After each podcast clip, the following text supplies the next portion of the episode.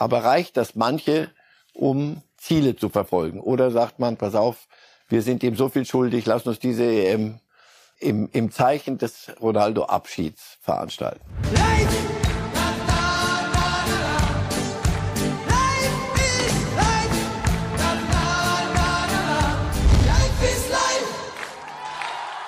Herzlich willkommen bei Reif ist live, Ihrem Fußballtalk an diesem Freitag. Es ist Wiesenwoche, es ist weiter Krisenwoche beim FC Bayern und Länderspiele stehen an.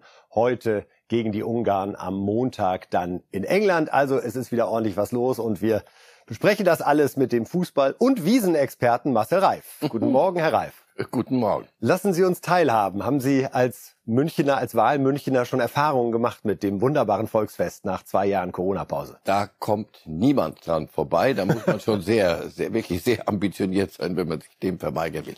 Aber in Maßen. Uh, und sind Sie auch einer für die Bank? Also auf die Bank? Auf die Bank. Zuweilen äh, gibt es dann die normative Kraft eines solchen Tisches, der einen dann. Wenn neben einem alle aufstehen und dann noch weiter ein bisschen. Und wenn du ne? da kommst, ist es ist noch schlimmer. Also das, das nimmt sich nicht viel. Da oben komme ich mir schwachsinnig vor, aber da unten alleine sitzen, neben, da muss man wegbleiben. Also gut, man. Ich benehme mich noch anständig, glaube ich. Laila wurde dargeboten oder? Wurde dargeboten. Und dann gibt es inzwischen Texte, das können Sie gar nicht vorstellen. Also nicht Laila, sondern Baiwa. Das ist irgendein, äh, glaube ich, Energieanbieter, Sponsor von 860. Also die sollen jetzt Baiwa alle singen. Okay, hält sich das, vielleicht nicht jeder dran. Das sollten jede. Sie mal nachprüfen. gut. Wenn das das größte Problem ist, geht ist es leider gut. nicht. Aber wir bleiben beim Fußball in dieser Sendung bei Reifes Live. Darauf ist Verlass und beginnen in einer Woche mit Länderspielen natürlich mit dem FC Bayern. Richtig. Julian Nagelsmann ist natürlich der Trainer dieser Woche nach dem 1 zu 2 gegen Augsburg, nach ja, nach wie vor der Situation, dass der FC Bayern vier Spiele hintereinander in der Bundesliga nicht gewonnen hat, gab es das letzte Mal vor 20 Jahren, wird natürlich weiter darüber diskutiert, wie Julian Nagelsmann aus dieser Situation wieder rauskommt. Einmal vorweg, Herr Ralf, Ralf Rangnick, den hatten wir diese Woche im Bildinterview der sagte, er packt's. Warum auch nicht? Warum auch nicht? Weil ein richtig guter Trainer ist, ist er schon für den Zeitpunkt X jetzt, und darum geht es, ist schon der Zeitpunkt X gefragt, wo es einen Weltklasse-Trainer braucht. Das ist, er wird einen Stellkurs machen müssen in manchen Dingen, die ihm natürlicherweise noch fehlen müssen. Dazu ist er noch, noch zu jung, wie ich finde, um das ganze Spektrum schon abzudecken zu können, einfach so, sondern das muss man sich im Leben oder das, das bringt einem das Leben bei. Niederlagen, noch eine Niederlage. Und wie geht man mit solchen Momenten um? Das glaub, daran, glaube ich, arbeitet er gerade. Und genau diesen Umgang mit den Niederlagen, Herr Reif, wollen wir einmal thematisieren und uns einmal genauer anschauen. Wir haben nämlich mal geguckt, wie ist denn eigentlich Julian Nagelsmann nach einschneidenden Niederlagen beim FC Bayern damit umgegangen und hören uns zunächst mal an. Sie erinnern sich, die 0-5 Klatsche in Gladbach im DFB-Pokal. Er selbst war damals nicht im Stadion, sondern in Corona-Quarantäne und so hat er damals diese Niederlage analysiert. Ich glaube, in allererster Linie haben wir mal gezeigt, dass wir, ja, dass wir Menschen sind und keine Maschinen, ja, dass, ähm, dass uns Fehler passieren, die in der Kombination mit einem sehr, sehr guten Gegner und äh, einer sehr, sehr schlechten Tagesform von uns zu ja, in einer relativ kurzen Abfolge von, von 19, 20 Minuten zu drei Gegentoren geführt haben, die uns ähm, ja, extrem rausgebracht haben aus dem Spiel. Dann geht es immer noch mal ein bisschen um die Art und Weise, wie man ausscheidet. Das war historisch. Ja, wir müssen uns Kritik gefallen lassen. Das steht, glaube ich, außer Frage. Immer die Frage, wie die Kritik geäußert wird. Aber grundsätzlich ist es völlig normal, dass wir diese kritischen Worte auch empfangen müssen und, äh, und die Lehren daraus ziehen. Und wir müssen den Fokus darauf richten, was wir beeinflussen können in Zukunft. Und das ist alles Entscheidende. Da war er erst ein paar Monate Bayern-Trainer. Wirkt alles noch ein bisschen frisch und aufgeregt, oder? Ja, und es war eine Niederlage. Die war happig, aber das ließ sich, was habe ich damals gesagt, Systemabsturz. Da, da kam das Böse zum Schlechten, zum nicht so Guten, alles kam zusammen. Und dann kracht's mal. Und da war er gefasst, fand ich, äh, eloquent, wie, wie das seine Art ist. Mensch, Maschine, so und als Vergleich ja, glaub, gewählt. Glaubwürdig. Und jetzt kommt weiter geht's. Wir einen Schritt weiter. Weiter geht's. Wir äh, schauen uns an und hören uns an Julian Nagelsmann nach der 2 zu 4 Niederlage in Bochum. Damals vor allen Dingen eine grausame erste Halbzeit, wo die vier Bochumer Tore schon gefallen waren. Julian Nagelsmann. Ja, ich finde es immer gut, wenn äh, sowas aus der Mannschaft kommt. Das sollte auch aus der Mannschaft kommen und nicht von mir. Ich habe äh, natürlich den Job intern auch das zu bewerten, was ich gesehen habe äh, aus Spielersicht, habe aber auch genauso den Job, das zu bewerten, was ich gemacht habe. Und ähm, deswegen habe ich jetzt heute über mich gesprochen und nicht über die Spieler. Wenn Josh sich so geäußert hat, dann äh, wird dann Funken Wahrheit dahinter stecken und äh, sollte dann auch für alle eine Lehre sein. Nagelsmann bezieht sich darauf, dass Kimmich vorher sagte, das war keine Frage der Taktik, dass wir heute verloren haben, sondern das müssen wir Spieler äh, selbst verantworten, wie wir hier aufgetreten sind. Also auffällig hier, Nagelsmann hat sehr Acht drauf gegeben, nur über sich zu sprechen mhm. und nicht so sehr über die Fehler der Spieler zusammenfassend. Ich glaube, ich weiß, worauf Sie am Ende hinaus wollen, aber ähm, Sie müssen natürlich auch gucken, wann war eine Niederlage und welche Niederlage war das. Also, äh, Sie sind dann, glaube ich, nicht abgestiegen in der Saison. Korrekt. So, dann verlierst du also in Bochum, wenn du dann in so einem Spitzenspiel vermeintlichen gegen, weiß ich nicht, Leipzig oder oder oder Dortmund richtig eine vier Stück kriegst, dann glaube ich, ist die Stimmung eine andere. So kann man das, passt das, passt sehr gut. Das macht er sehr souverän und zeigt auf sich und zeigt nicht auf die Mannschaft. Da ist äh, Gemeinschaft. Die Mannschaft sagt dann auch selber, was soll sie auch sonst sagen, wenn du vier Stück in, in Bochum kriegst, mit allem Respekt. Aber damit kann man leben und weitergehen. Das merkst du. Da ist noch nichts in den Grundfesten erschüttert. Jetzt kommen wir einen haben wir noch erreicht, denn in den Grundfesten erschüttert wurde der FC Bayern dann durch das Aus im Champions League Viertelfinale mm. gegen Villarreal und auch da einmal Julian Nagelsmann. Ja, ich glaube, dass wir, wenn man es zusammenfasst, im Hinspiel das, das Duell verloren haben. Ja, wenn man äh, das Auftreten heute sieht, welche Emotionen, auch taktisch diszipliniert, ähm, auch taktisch gut, äh, mal by the way, defensiv wie offensiv, dann rückt es auf der anderen Seite das Hinspiel nochmal in ein schlechteres Licht, weil wir es da einfach komplett äh, konträr gemacht haben. Wir haben natürlich anders verteidigt als heute, in einer anderen Ordnung. Aber da waren wir einfach nicht ähm, da und deswegen haben wir es dann verloren. Das Viral verteidigen kann. Das haben wir im Hinspiel gesehen, haben aber dann auch äh, vor allem in der Analyse gegen Juventus gesehen. Ich hat so ein bisschen das zweite Tor gefehlt. Wir haben äh, dann eine Großchance noch mit Thomas gehabt. Wenn wir den machen, glaube ich, dann gewinnen wir es. Also Julian Nagelsmann, damals gab es zuerst ein 0 zu 1 bei Villarreal und dann zu Hause nur ein 1 zu 1. Da wirkte er schon mitgenommen. Zu Recht. Ja, absolut. Und das meine ich, meine ich ja. In Bochum 2 zu 4, das kann man in der Liga, glaube ich, noch mit ein paar anderen Spielen reparieren, wie gesehen. Hier scheidest du aus im Achtelfinale gegen Villarreal. Viertelfinale, ja. Viertelfinale. Und das ist wurscht. Achtel, Viertel, Viertel, Viertel ist für Bayern genauso lustig. Es ist nicht Halbfinale und nee, damit. Habe ich nicht mehr mitgezählt. Ja, Halbfinale ist dann immer so, sagt man, ah, tut weh, ai, ai, ai, aber kann man mit leben. Viertelfinale, nee, gegen Villarreal, wieder, mit allem Respekt, kann man nur schwer damit leben. Und da merkst du, wie, wie er sich fragt, sag mal, aber ich dachte, wir wären, wir wären besser. Und da weiß er was, was er zu hören bekommen wird und das wird länger nachhalten, nämlich dann ist erstmal Zeit, dann spielen die anderen noch weiter, Champions League und du sitzt Mitte der Woche da zu Hause und kriegst immer erzählt, aber wo, wo seid ihr heute, was macht ihr heute Abend so Schönes? Und das, das tut dann schon anders weh, das merkst du. Aber wie gesagt, das ist das, das wahre Leben, das dich dann lehrt, mit sowas umzugehen. Und jetzt sind wir im Hier und Jetzt mhm. angekommen nach dem 0 zu 1 gegen Augsburg.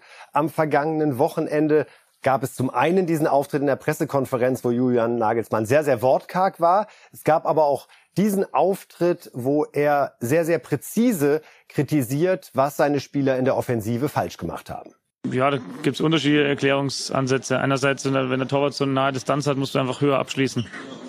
Und es jetzt die letzten vier Situationen, Stuttgart, Serge äh, und heute drei, haben wir jedes Mal den Torwart im Fuß geschossen. Und wenn du zwei Meter vom Torwart bist, macht der Torwart immer was? Na, ich, ist, ist schon klar, aber ist es eine Kopfsache in dem Moment? Nee, ist eine Abschlusstechnik-Sache. Die muss anders sein, wenn der Torwart nah vor dir steht. Und das haben wir dreimal äh, ein Tor angeschossen. Also ein klares, äh, klare Schuldzuweisung an die Offensivleute, dass sie falsch agieren. Nein, Schuldzuweisung nicht, sondern dass wir einfach einen andere, äh, anderen Abschluss wählen müssen, wenn der Torwart nah ist und einen anderen Abschluss, wenn der Torwart weiter weg ist. Doch schon ein anderer Nagelsmann. Äh, Entschuldigung, wir haben das vierte Spiel nacheinander und wir, wir haben gerade erneut mit großem Respekt in Augsburg 0-1 verloren. Und haben dann, glaube ich, drei Punkte aus vier Spielen geholt. Das ist dann Krise. Und das ist dann Bayern mit allem, was da auf dich zukommt. Und dann wieder, wie gehe ich damit um? Die Lippen sind sehr schmal. Da muss man gar nicht groß wirklich rumpsychologisieren, sondern gut nachzuvollziehen. Ja, ich, was wollen Sie hören? Man, man hat so das Gefühl, hm, jetzt sagst du also Weltklasse Stürmern, wie die, dass sie den Ball höher abschließen müssen. Denkst du auch, ah. Wie kommt das an bei Sarri, fragen Sie die. Mané, bei Gnabry? Was glauben Sie, wie es bei Ihnen ankommt? Ja, natürlich hören die, die, die, die, also erstens fühlen die sich nicht super. Die sitzen ja nicht da und sagen, er ist schuld, sondern so dämlich kann niemand sein. Das, das, das wissen die auch. Aber dann geht's auch wirklich, natürlich hört jeder, wenn, wenn, wenn wir hier was richtig in die Grütze fahren, dann hört man doch, wie ist die Kritik? Wie werde ich persönlich angegriffen oder gibt's, gibt's hier irgendwie eine Struktur? Gibt's eine Ausflucht für mich? Kann ich sagen, Herr Brüggelmann, das liegt nur an Ihnen und nicht an mir. Was soll ich bei so, den Fragen sagen? Ja, also was, das geht dir doch automatisch durch den Kopf. Und er ist der Verantwortliche für, für die ganze Gruppe. Wie lang ist, gibt er sich wirklich als Teil der Gruppe? Wie weit tritt er den Schritt raus? Das, sind, das meine ich doch, was, was ein Trainer lernen muss, können Total muss. Total spannender Punkt, Herr Reif. Ich habe in dieser Woche von jemandem gehört, der Nagelsmann kennt. Er glaubt, Nagelsmann sieht sich fast noch zu sehr als Teil der Spieler. Ja. Er lebt fast ein bisschen den Traum, äh, der ihm als Spieler äh, versagt geblieben ist und genießt das wahnsinnig, sich mit diesen Spielern auf dem Trainingsplatz aufzuhalten. Macht er ja auch immer mit bei einzelnen Übungen. Ist das gerade auch so der Prozess, in dem er sich befindet, auszutesten? Wo muss ich auch klarer machen, ich bin der Chef? Auch das glaube ich. Ich bin nicht Trainer. Ich, also ich verlange sehr viel. Und jetzt sind wir, willkommen, wir. In der, willkommen in der Psychologie. Aber natürlich ist das ein Punkt. Er ist so jung noch und das ist Teil von Jungsein wie, wie, wie viel Distanz brauche ich? Wie viel, wie, so, so ein Mourinho oder Van Gaal, der hat ja auch mal Fußball gespielt, glaube ich, ein, zwei Länderspiele sogar auch. Also der, der kamst du nicht auf die Idee, dass der noch jetzt Spieler sein möchte. Und der, kein Spieler kam auf die Idee. Das glaub, und wenn einer auf die Idee kam, hat er ihm das ganz schnell beigebracht. Er wirkt doch auch so, auch wie er sich insgesamt gibt. Ja, das ist ein Teil dessen, was ihn sympathisch macht und frisch macht und was, was man gerne hört und gerne sieht. Aber wenn du ein bisschen weiter denkst und vor allem in Krise, in Krise denkst du, wie kriegt er das hin? Diese Distanzierung von einer, von einer Altersepoche im Leben und worauf achten die Spieler? Wo können die Spieler ein Alibi finden? Auch das ist, ist ja ein, ein gängiger Reflex, dass Mannschaft dann sagt, ah, guck mal, das, passt das eigentlich? Passt das zu uns? Wie gesagt, wie nimmt ein Spiel, wie nimmt ein Weltklasse-Spieler auf, wenn wir Nagelsmann, nicht Sidan, sondern Nagelsmann, kein Vorwurf, ganz einfach nur. Sidan sagt, erzählen mir alle bei Real Madrid, Sidan, wenn der in die Kabine kam, natürlicherweise und gut nachvollziehbar, ui. Nagelsmann kommt, sagen die nicht als, oh, ui, als Spieler, sondern du nimmst ihn dann, das fehlt. Dieses, was du geschenkt bekommst, wenn du Weltmeister oder was auch immer alles warst.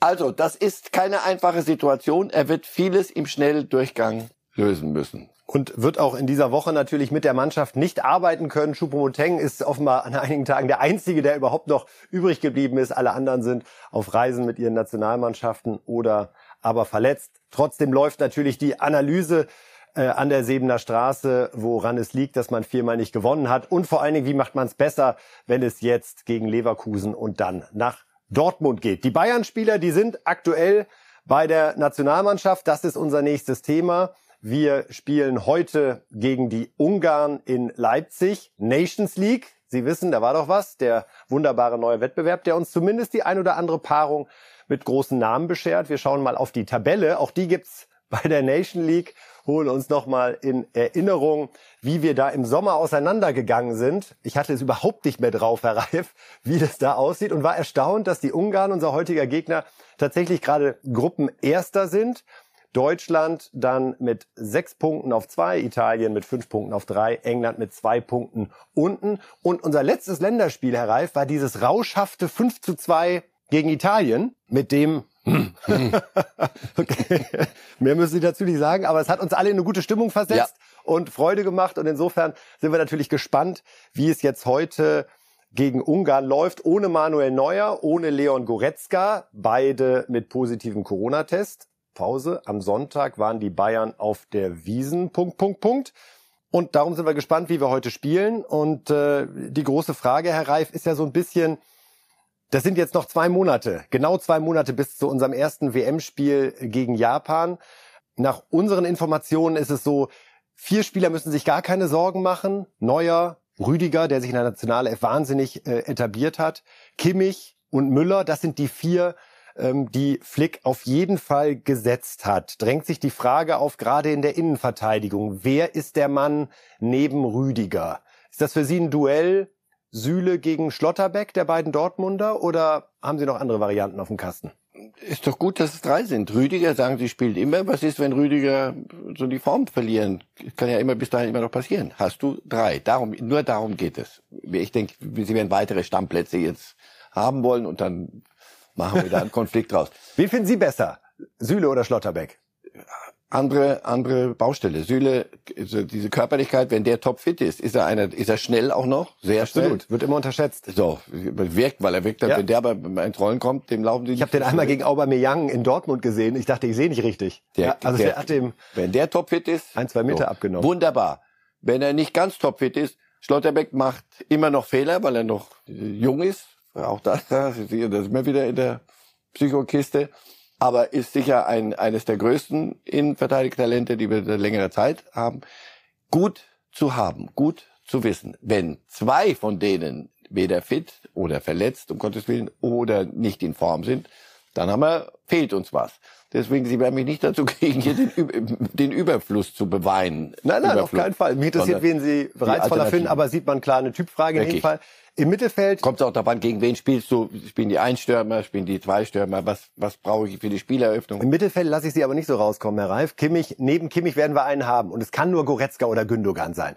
Gündogan interessanterweise, zumindest mir geht's so, ich muss manchmal nämlich immer wieder kneifen, wenn ich Man City Spiele sehe und mir dann aber klar ist, der ist der Kapitän bei Pep Guardiola bei dieser Manchester City Mannschaft wirklich auch Vorwurf an mich selbst. Ja, den, denn wenn er so schlecht wäre, ja. wie Sie denken. Nein, ich denke nicht, dass er schlecht ist, aber dann, ja, ich weiß, was ich dass man überhaupt darüber diskutiert, dass Gündogan keinen Stammplatz hat, wirkt Lass eigentlich absurd, mich, wenn man sieht, es, welche Rolle er da spielt. Lass es mir in Anführungszeichen sagen. Wenn er so schlecht wäre, wie, wie Sie das abgespeichert haben, Guardiola hätte die Möglichkeit gehabt, sich zehn andere zu kaufen. Und er hat dort, er ist dort seit Jahren, auch das nicht Gnadenbrot. Die Manchester City steht nicht im Verdacht, äh, da so, so, so ein Ponyhof zu haben, wo, wo ältere Pferdchen in Ruhe ihr Gnadenbrot fressen, sondern das ist eine Größe bei Manchester City, bei diesem Club mit all der Konkurrenz. Gündogan. Das ist ein toller Typ, ähm, macht wenig Aufhebens, macht wenig Randale, macht, wenn er nicht spielt, äh, hast du nicht das Gefühl, so jetzt gibt's aber hier richtig Zoff. Das so ist er, dass sie werden ihn nicht ändern. Das macht ja auch äh, seine Qualität aus. Ein verlässlicher Spieler. Genau wie mit Trainer. Wen würden Sie spielen lassen, Gündogan oder Goretzka? Wer gerade wirklich top. Herr Reif. Nein, das. Nehmen wir an, beide sind top. Nur, und und Kimmich nicht. Kimmich ähm, in, in Überform finde ich den im Moment gerade auch nicht. Auch eine interessante Variante. Also Sie könnten sich auch Goretzka Gündogan vorstellen? Also wenn, wenn's, wenn wir so weit schon sind, dass es Unvorstellbares in dieser Mannschaft gibt, dann sind wir schlechter als ich dachte. Sondern das macht diese Mannschaft aus, dass sie auch eine Tiefe hat ähm, vielleicht mehr Tiefe, also mehr Breite als korrekt, Spitze im korrekt. Vergleich zu dem ein oder anderen Konkurrenten? Ja, und wenn, aber Breite schlägt dann zuweilen die eine Spitze, wenn daneben dran einer ist, der nicht so super ist bei anderen. Also deswegen, das, das, das macht die, die Qualität dieser Mannschaft jetzt aus. Das, da ist, da ist wenig Altersfrage, wo du sagst, oh Mann, den müssen wir durchschleppen. So, und ja, der ist aber doch eigentlich noch ganz gut sondern das ist jung genug und gut genug, um, um eine, eine wirklich guten Kader zu haben. Das macht Flick schwerer, wenn Sie, wenn Sie ständig Ihre Fragen stellen oder einfacher, wenn er sagt, lasst mal, lasst mich doch mal gucken. Lasst mich doch gucken und dann spielt halt der. Wenn da einer wäre, der, der sagen würde, wenn ich nicht spiele, geht die Welt unter, insgesamt die Fußballwelt. Aber das sehe ich nicht. Selbst Kimmich müsste und würde, denke ich doch, akzeptieren müssen. Im Moment gerade spielt's die, die besser. Wird's eine Sané-WM?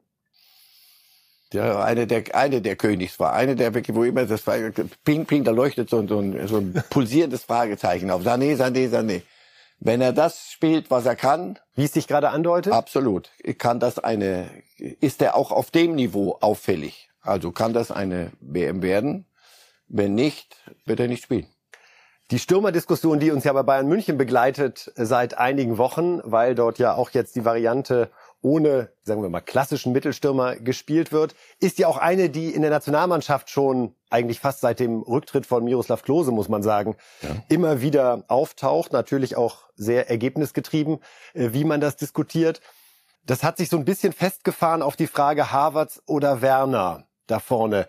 Sehen Sie auch andere Varianten? Also ist es auch denkbar, dass da Gnabry, Sané, Müller möglicherweise sogar zu dritt agieren und beide nicht spielen? Havertz bislang mit Chelsea unglücklich in dieser Saison unterwegs. Werner nach dem Wechsel zu Leipzig, muss man auch sagen, noch nicht da, wo er sein könnte. Wir haben eigentlich ja eine sehr stark besetzte Offensive, wenn man sich die Namen alle anguckt. Ich bin selbst gerade so ein bisschen ratlos, wohin die Reise da idealerweise gehen sollte oder gehen wird. Und auch die Alternative ist ja keine echte. Harvard ist ein Zehner und also zehneinhalb jetzt, damit es wirklich endlich verrückt wird. Und die, die es nicht verstehen, weghören. Und er geht in die Box ab und zu. Er geht in die Box. Aber natürlich geht er in die, jeder sollte in die Box gehen irgendwann mal, wenn, wenn, wenn Platz ist. Aber ist er ist doch kein Neuner, kein, kein wirklicher Mittelstürmer. Das ist doch auch bei, bei Chelsea eine, eine B-Lösung immer gewesen. Werner ist, ist da wirklich einer für, für die zentrale Spitze, ist doch eher einer, der mit Tempo gegen Gegner, die selber mitspielen. Natürlich ist er da, ist er dann ein wunderbarer Spieler, wenn er wieder seine Form findet, sich selber findet. Er muss sich ja jetzt mal wieder zusammenfügen nach, nach Chelsea.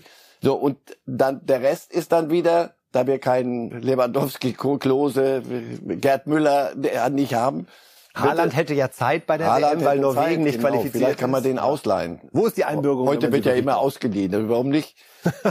Dann wird es wieder auf dieses, diesen Brummkreisel hinauslaufen, den die Bayern versuchen müssen, den alle versuchen müssen, die irgendwann mal über viele Jahre gesagt haben, kein Mensch braucht einen Neuner. Und heute sagen sie, wie lösen wir das Problem? Hansi Flick hat doch so eine schöne Formulierung gewählt in der Pressekonferenz jetzt vor dem Ungarn-Spiel, was die Sturmposition betrifft.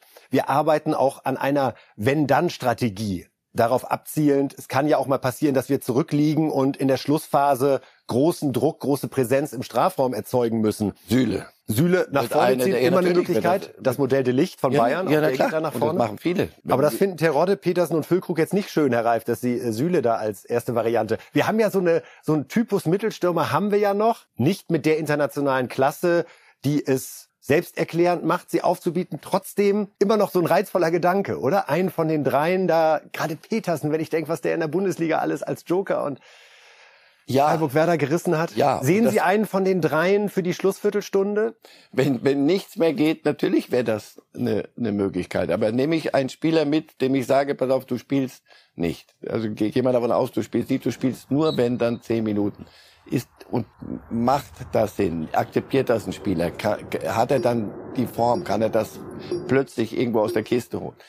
Das ist reizvoll. Was hat Füllkrug, glaube ich, dazu gesagt? Ich glaube, das ist Unsinn, die Diskussion. So ungefähr. Machen Sie es nicht also, kaputt. Nein, also n- lass uns, lass uns fair bleiben, auch diesen Spielern gegenüber. Das darf keine läppische Nummer werden. Dazu sind sie zu gut, aber möglicherweise nicht gut genug, um, eine, um, um bei einer WM dabei zu sein. Und das Schöne ist, Herr Reif, am Montag um 8 Uhr stehen wir hier wieder und können dann sagen, wie es gegen Ungarn war. So. Und werden unsere Schlüsse ziehen, liebe Fußballfans. Darauf können Sie sich verlassen hier bei Reif ist live. Und Sie können sich auch darauf verlassen, dass wir jetzt das Thema ansprechen, das gerade in den letzten 48 Stunden zu Recht für große Aufregung gesorgt hat. Denn Menschenrechte und vor allen Dingen die Menschenrechtsverletzungen in Katar sind zu Recht ein großes Thema im Zusammenhang mit dieser Weltmeisterschaft. Und äh, da hat es in dieser Woche einen ganz bemerkenswerten Auftritt gegeben von Dario Minden, Fanvertreter der Organisation Unsere Kurve. Bei einem äh, Kongress des DFB hat er sehr klare Worte gefunden Richtung des katarischen Botschafters, der dort in der ersten Reihe saß, Abdullah Mohammed Al-Thani. Und äh, diesen Auftritt schauen und hören wir uns jetzt gemeinsam einmal an. You know, I'm a man and I love men. Wissen Sie, ich bin ein Mann und ich liebe Männer. Ich habe, bitte seien Sie nicht schockiert, Sex mit anderen Männern. Das ist völlig normal, also gewöhnen Sie sich daran oder bleiben Sie dem Fußball fern. Denn die allerwichtigste Regel im Fußball ist, Fußball ist für alle. Es ist ganz egal, ob Sie lesbisch oder schwul sind, er ist für alle. Für Männer, für Frauen und alle Menschen dazwischen. Also, schaffen Sie die Todesstrafe ab, schaffen Sie alle Strafen bezüglich sexuellen Interessen und Geschlechteridentitäten ab. Die Regel, dass Fußball für alle da ist, ist so unfassbar wichtig. Wir können Ihnen nicht erlauben, diese Regel zu brechen, ganz egal, wie reich Sie sind. Sie sind mehr als willkommen, der internationalen Fußballgemeinschaft beizutreten und auch Gast eines großen Turniers zu sein. Aber im Sport ist es, wie es ist. Man hat die Regeln zu akzeptieren. It is how it is. You have to accept the rules. Herr Reif, trauen Sie unseren Spielern solch bemerkenswerte Auftritte zu, auf Pressekonferenzen zum Beispiel in Katar? Ist es das, was wir an Erwartungshaltung auch äußern müssen gegenüber den Repräsentanten des DFB in Katar? Wenn wir bitte nicht aber hier sitzen im Trockenen, im Warmen, weit, weit weg und sagen, so, jetzt fahrt mal dahin, aber dann möchten wir aber auch was sehen. Erst sollen die mal Fußball spielen. Und dass sie das können, bin ich überzeugt von. In welcher Form machen sie es? Sollen sie es ständig machen? Wie oft darf es denn sein? Bitte nur nicht, dass wir hier, damit wir uns wohlfühlen und politisch korrekt sind, dass wir sagen, so, jetzt trainiert mal vormittags, aber so ab 14 Uhr oder 14.30 Uhr hätten wir gern von euch täglich diese, das ist nicht nur überfordert, sondern das, das ist ähm, unredlich von, von unserer Seite. Eine Chance dieser WM ist bei allem, und das ist ja die, immer die Kehrseite der Geschichte, gar nicht nach Katar vergeben, lasst die so sein, wie sie sind. Ist es das gut? Ist, ist das wirklich, jetzt mal wirklich im Extrem gesagt, wenn, wenn also solche Großveranstaltungen mit, mit all dem Scheinwerferlicht nicht stattfinden in solchen Ländern, wo so vieles im Argen ist, sehen, wenn wir einfach nicht mehr drauf gucken, nicht sehen, die WM bietet die Chance, auch Dinge dann zu begucken da und auch zu benennen, nur wirklich nicht äh, überfrachten. Also das war umso wichtiger, dass sie auch benannt werden. Absolut. Ja diese Chance muss man dann auch nutzen, Nein, wenn es schon dort stattfindet. Sonst ähm, macht das Ganze überhaupt keinen Sinn. Dann dann lass uns ganz aussteigen und lass uns gar nicht nach Katar fahren. Die Chance gibt es, aber wie gesagt, ich bin immer nur ein bisschen vorsichtig, wenn so hier hierzulande, das passiert ja dann gern. Alle, die, die Gutmeinenden, und das mache ich gar nicht schlecht, oder, oder, oder stelle das in Frage, aber wenn die Gutmeinenden von hier aus sagen, so jetzt fahrt mal hin, aber da wollen wir aber auch mal was sehen, da habt ihr täglich euch zu äußern. Das ist, wäre nicht im Sinne der Sache und wäre auch, glaube ich, nicht hilfreich. Auch die Nationalmannschaft äh, und der DFB haben ja den Anspruch, selbst geäußert, äh, Missstände zum Thema zu machen. Äh, umso überraschender ist es dann, dass äh, Manuel Neuer, wie auch die, der, die Kapitäne von acht anderen Nationen, nicht mit der Regenbogenbinde dort auflaufen werden. Manuel Neuer hat sie getragen bei der Europameisterschaft 2021. Sie ist das weltweit bekannte Symbol für sexuelle, sexuelle Vielfalt, für geschlechtliche Gleichheit und äh, wäre von jetzt auf gleich ein ganz, ganz starkes Statement gewesen. Stattdessen wird es eine andere Binde sein und die hat äh, der Spieler Jonas Hofmann jetzt gerade vorgestellt. Wir gucken uns das mal an. Also ich nehme die jetzt stellvertretend für den Manu äh, mit hierhin, ähm, die Manu dann bei der, bei der Weltmeisterschaft tragen wird, die einfach, äh, das einfach ein Zeichen unsererseits sein soll, äh, mit anderen Nationen noch zusammen. Und ähm, die Binde soll einfach ähm, für Vielfalt und gegen Diskriminierung stehen. Und ähm, ja, das wird äh, eins von den Zeichen sein oder das eine Zeichen oder wie auch immer. Über weiteres wird sich dann noch äh, beraten und besprochen. Aber ähm, hier, dass ihr besser sehen könnt. Äh. Hier also die Binde, die Jonas Hofmann da zeigt, Herr Reif. Und wir haben das bei Bild hart kritisiert, weil äh, wir der Meinung sind, dass das was von Einknicken vor Katar hat. Wir wissen, dass diese Regenbogenflagge in Katar nicht erwünscht ist und dass sie das stärkste Signal gewesen wäre, zu zeigen, wir stehen für bestimmte Werte, die hier nicht eingehalten werden diese Binde, die dort jetzt kreiert wurde, ist auch gedacht als Symbol gegen Diskriminierung, auch gegen Rassismus, gegen Antisemitismus. Das hat der DFB nochmal betont. Das will weder ich noch jemand anders, glaube ich, in Abrede stellen. Trotzdem wirkt es so, als würde man hier einer bestimmten Konfrontation mit dem Gastgeber aus dem Weg gehen und sich ja so ein bisschen drumrum schummeln. Können Sie den Eindruck teilen oder verstehen? Schummeln ist nicht fair. Das ist, das ist nicht schön. Ist Drumherum drücken. Ja, drücken. Aber das ist doch genau, und das wird in diesen Wochen dort genau die zentrale Frage sein. Wie viel mache ich? Wie viel ist wie viel ist sinnvoll, wie viel ist angemessen, wie viel ist gerade, ist auch angebracht.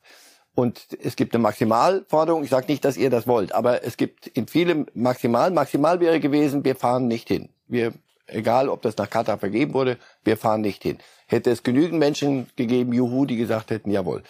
Ich sage, das muss jeder für sich selber auch sehen. Ich sage, nee, hinfahren und immer wieder Zeichen auch setzen. Aber wo finde ich das Maß? Sagen Sie bei der Binde, wenn, wenn die anderen Nationen alle gesagt hätten, wir, wir tragen die Binde, nur die deutsche Nationalmannschaft hätte gesagt, nee, das machen wir nicht, wir machen, müssen einen Kompromiss finden, da, oder wir müssen es abschwächen. Da hätte ich gesagt, das ist Einknicken. Wenn es aber einen Konsens gibt mit den anderen, lass es uns so machen. Ja. Es kann auch der Konsens des Einknickens sein. Ja, Vorsicht. Nochmal, dann bin ich, ich bin ja, ich bin doch bei Ihnen. Kann es sein? Gibt es Menschen, die sagen, das ist Einknicken? Es gibt aber auch genau die andere Position, die sagt, pass auf, lass es uns schrittweise machen.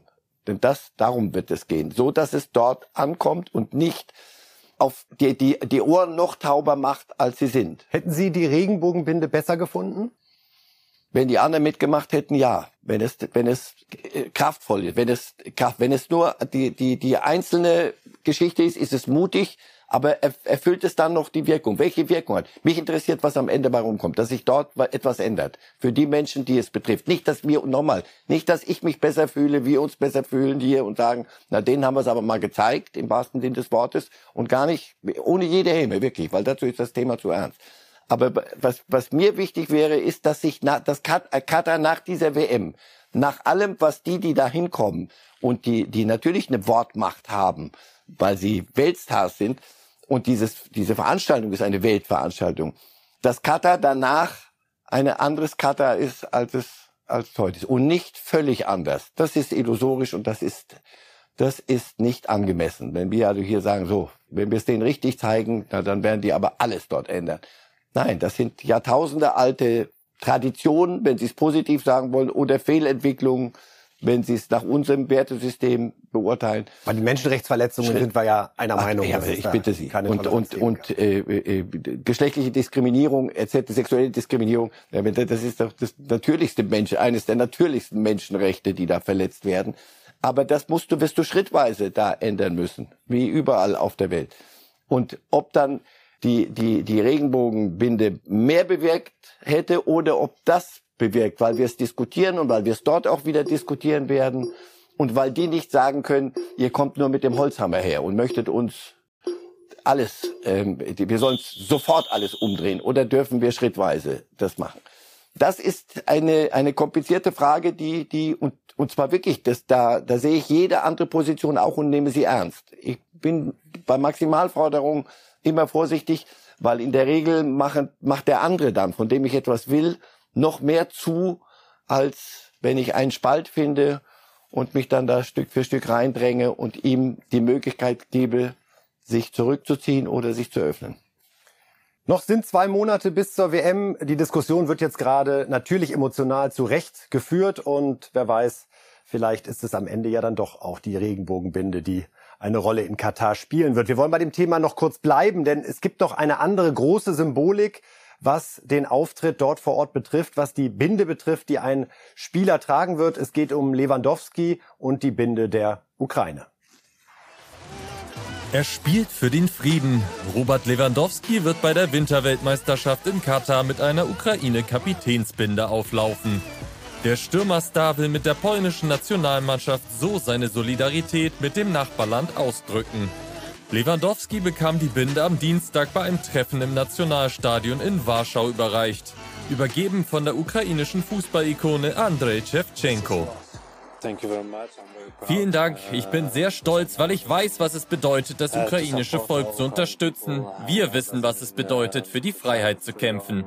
Wir kennen die Geschichte, unsere Geschichte und deshalb war es für mich klar, unseren Nachbarn zu helfen, den Menschen aus der Ukraine zu helfen und ich bin sehr stolz darauf, diese Armbinde zu tragen und auf dieser Seite zu stehen. Ich bin sehr froh und ich bin auch sehr dankbar für alles. Also man sieht Shevchenko an, wie gerührt er von der Geste Lewandowskis ist, mit der ukrainischen Binde eine WM zu spielen. Ich weiß gar nicht, Herr Reif, ob es das schon mal gegeben hat, dass der Kapitän einer Nation mit den Farben einer anderen aufgetreten ist. beeindruckend. Beeindruckend. Wer es nicht weiß, auf die Landkarte gucken. Direkte Nachbarländer haben eine lange, eine leidvolle gemeinsame Geschichte. Mein Vater kommt aus dieser, kam aus dieser, genau aus dieser Gegend, wo sich's mischt, äh, Polen und, und die Ukraine. Also, das, das ist sehr ernst. Und Lewandowski macht das mit schönem Ernst, wie ich finde. So, und jetzt, jetzt provoziere ich mal ein bisschen, aber es gibt doch die Regel bei der FIFA, politische Statements sind nicht erlaubt auf dem Fußballplatz. So, und genau das sage ich. Bitte lass uns das mit großem Ernst solche machen. Welche, welche Binde trägt man? Äh, mit, mit Man großer könnte sich vorstellen, dass die FIFA dagegen Nein, vorgeht. kann ich mir nicht sagst, vorstellen. Aber natürlich äh, kannst du dann, können Bösmeinen der FIFA sagen, ach hier, das, das geht, weil es gut ist. Wann, wer entscheidet, was richtig gut ist und was ist dann nur halb so gut? So, das ist eine, eine sehr ernste Sache. Ich finde das toll, sofort. Das Herz sagt sofort ja. In dem Falle Ukraine sagt der Verstand auch sofort ja. Wer könnte sich getroffen fühlen? Die Russen. Gut. Herr Putin, der Fall, Entschuldigung, ziehe ich sofort zurück. Nicht die Russen, die Russen gibt's gar nicht in dem Fall, sondern Herr Putin könnte sich getroffen fühlen. Na, dann ist ja gut. Umso besser. Prima. Also deswegen jede, jedes, jedes Zeichen, dass erwachsene Menschen und Fußballspieler sind hoffentlich auch erwachsene Menschen und nicht nur Fußballspieler, dass sie setzen, ist gut, ist richtig, ist wichtig. Aber wir, die wir nicht betroffen sind, konkret jetzt, also uns fragt niemand, was trägst du, trägst du eine Binde oder nicht. Wir sollten das mit, mit Ernsthaftigkeit begucken. Beide Binden sind wichtig. Nur, wie viel Binden soll, soll jetzt Lewandowski tragen? Was hätten wir gern? Wann sagen wir, pass auf, das noch und das noch und das auch noch? Es wird eine Das Herz WM, sagt sofort ja. es wird In eine WM sein, die vermutlich Die keine- so politisch sein wie wird, wie andere. keine andere, obwohl weil die in Zeiten Russland danach sind das weil der letzte Turnier Gastgeber stattgefunden nicht hatte. einer ist wie jeder andere. Und damit ernsthaftig, ernsthaft und verantwortungsbewusst umgehen und Zeichen setzen, aber nicht überdrehen, weil das niemandem dann hilft, sondern nur Konflikte schafft. Und ist eine WM dazu da, Konflikte zu schaffen? Es gibt genug Leute, die sagen, ja, was denn sonst? Andere sagen, die sollen Fußball spielen. Und dazwischen den richtigen Ton, die richtige Abstimmung finden, ist nicht so einfach. Und das sind auch noch junge Kerle. Deswegen hoffe ich, dass auch Verbände, DFB, die, die richtig Erwachsenen, die dann doppelt so alt sind, dass die da helfen und dass man das ständig gemeinsam bespricht. Aber wie viel ständig geht, musst du nicht auch noch dann die Dreierkette freuen, machen wir bei der Innenverteidigung. Die Innenverteidigung wird es aber auch noch brauchen bei der WM. Also wie gesagt, hier so wir zwei oder insgesamt viele Kilometer weg, niemanden betrifft, was wir da von uns geben. Wir haben es da einfacher und es geht nicht darum, dass wir uns gut fühlen, sondern es geht darum, dass man etwas bewirkt, dass man ein Zeichen setzt, das aber auch dann gehört wird und nicht weggewischt werden kann. Und gleichzeitig gehört dazu, dass wir auch aus der Distanz klar sagen können, was wir Ja. positiv und negativ aber nicht mit erhobenem Zeigefinger und nicht mit Daumen hoch, Daumen runter, sondern sich reinversetzen und sich die Mühe machen, sich zu fragen, was ist angemessen, was, wie viel geht, wie viel geht, wann, wann geht es nicht mehr, wann ist es kontraproduktiv. All diese Dinge können, können wir uns beim so ernst, bei so ernsten Themen nicht ersparen. Darum haben wir uns auch mehr Zeit genommen für dieses ernste Thema, als wir ursprünglich vorgesehen hatten. Aber genau so soll Reif ist live sein. Wir reden und diskutieren über die Dinge, die uns beschäftigen. Und gerade hier das Thema Menschenrechte sowieso und in unserem Fall eben im Zusammenhang mit der WM in Katar wird uns natürlich auch in den nächsten Wochen weiter beschäftigen. Aktuelles Beispiel eben die Diskussion über den Verzicht auf die Regenbogenbinde. So, heute spielen wir gegen die Ungarn in Leipzig, aber es gibt noch ein paar muntere Themen aus der Fußballwelt, beginnend mit Oliver Minzlaff und dem FC Chelsea, Herr Reif. Anfang der Woche wurde bekannt, dass Chelsea großes Interesse daran hatte, Minzlaff von Leipzig zu Chelsea zu lotsen als CEO, also in der Draufsicht ein Aufstieg. Überrascht, dass Chelsea ihn auf dem Zettel hat? Hat er sich so gut gemacht in den Verhandlungen rund um Werner, dass die so wahrscheinlich beeindruckt hat er sie, ja, wahrscheinlich hat er sie beeindruckt. Erstens und zweitens, das sind die neuen Eigner, das ist das, äh, die Amerikaner, die, die Chelsea globaler aufstellen wollen. Und das macht ja der RB-Konzern. Und da hat Mitzlaff lange Erfahrung, nicht nur bei Leipzig, sondern der war ja Head of, glaube ich, International Football, wie das hieß, mit den, dem Amer amerikanischen Ableger, mit dem brasilianischen. da hätten sie einen geholt, wenn er denn gegangen wäre, der Erfahrung hat in einer solchen Neuausrichtung eines Clubs. Nicht nur Südwesten Londons, sondern ein bisschen drüber hinaus. Aber er hat sich entschieden, bei Leipzig zu bleiben. Offenbar auch ein Thema von Gestaltungsfreiheit. So ganz hat er den Eignern bei aller Liebe für ihn nicht getraut, was so ja, vielleicht hat er auch äh, Thomas Tuchel mal kurz an ja. und gefragt, wie ist denn das da mit der Gestaltungsmöglichkeit? Und damit er dem gesagt haben, du, das ist ganz toll, ich bin nur nicht mehr dabei. Den wollte ich ein bisschen zu viel gestalten, offenbar. Oder nicht mitgestalten, manches. Ja, und da hat er gesehen, dass es anderswo sinnvoller ist. Also, er bleibt in Leipzig und wird dort zusammenarbeiten ab dem 15. Dezember mit Max Eberl.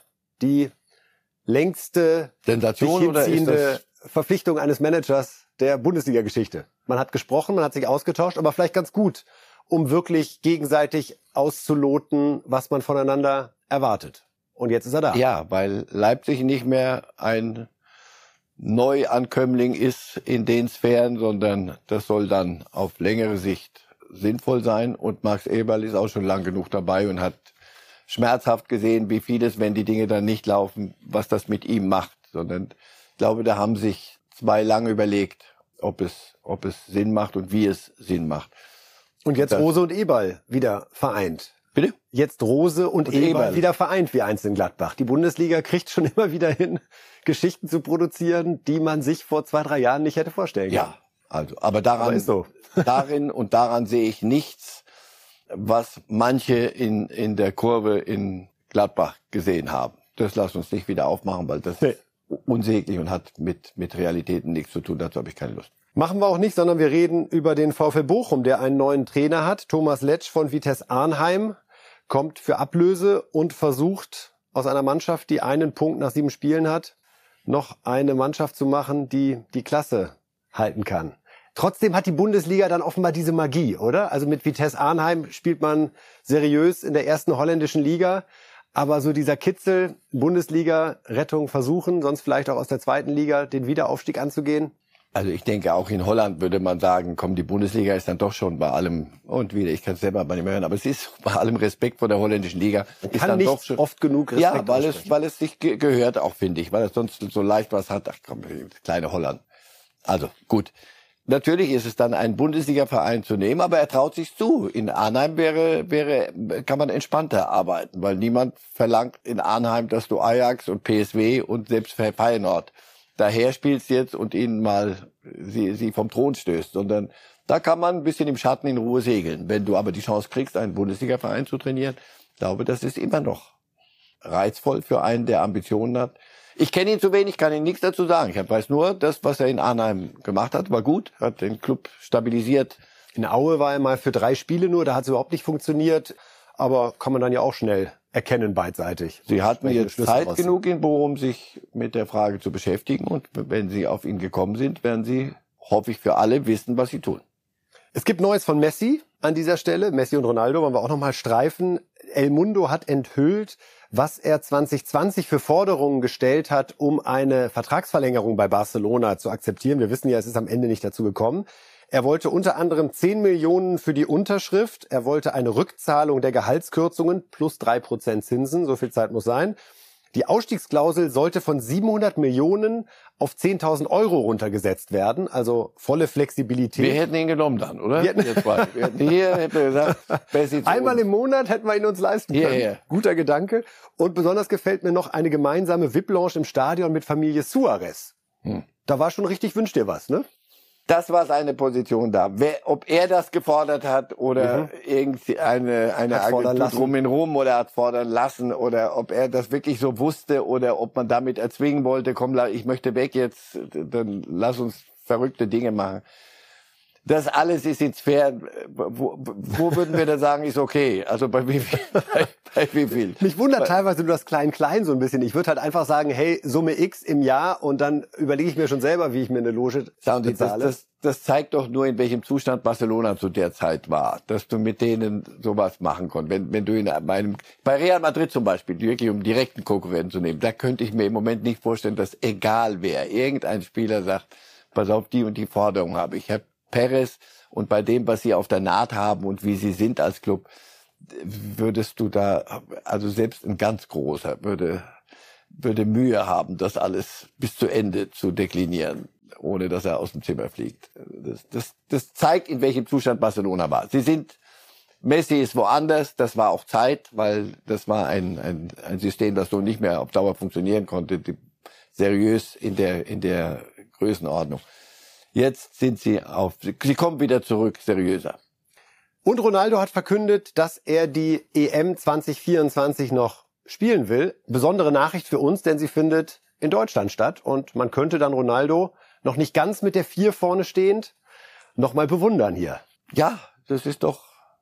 Würde ihm jemand sagen in Portugal, wenn sie ihn nicht mehr sehen würden, in der Nationalmannschaft oder entscheidet das wirklich Ronaldo? Solange der sagt, ich will, muss er nominiert werden? Vermutlich, oder? Die haben doch ein bisschen was gewonnen auch. Und das haben sie Absolut. gewonnen mit ihm. Und wenn irgendjemand dort verantwortlich ist und stellt fest, mit ihm können wir das nicht, weil das den ganzen Laden durcheinander brächte, das ist doch jetzt bei Manchester United. Ein bisschen kleiner, nicht EM, aber das englische Premier League Club.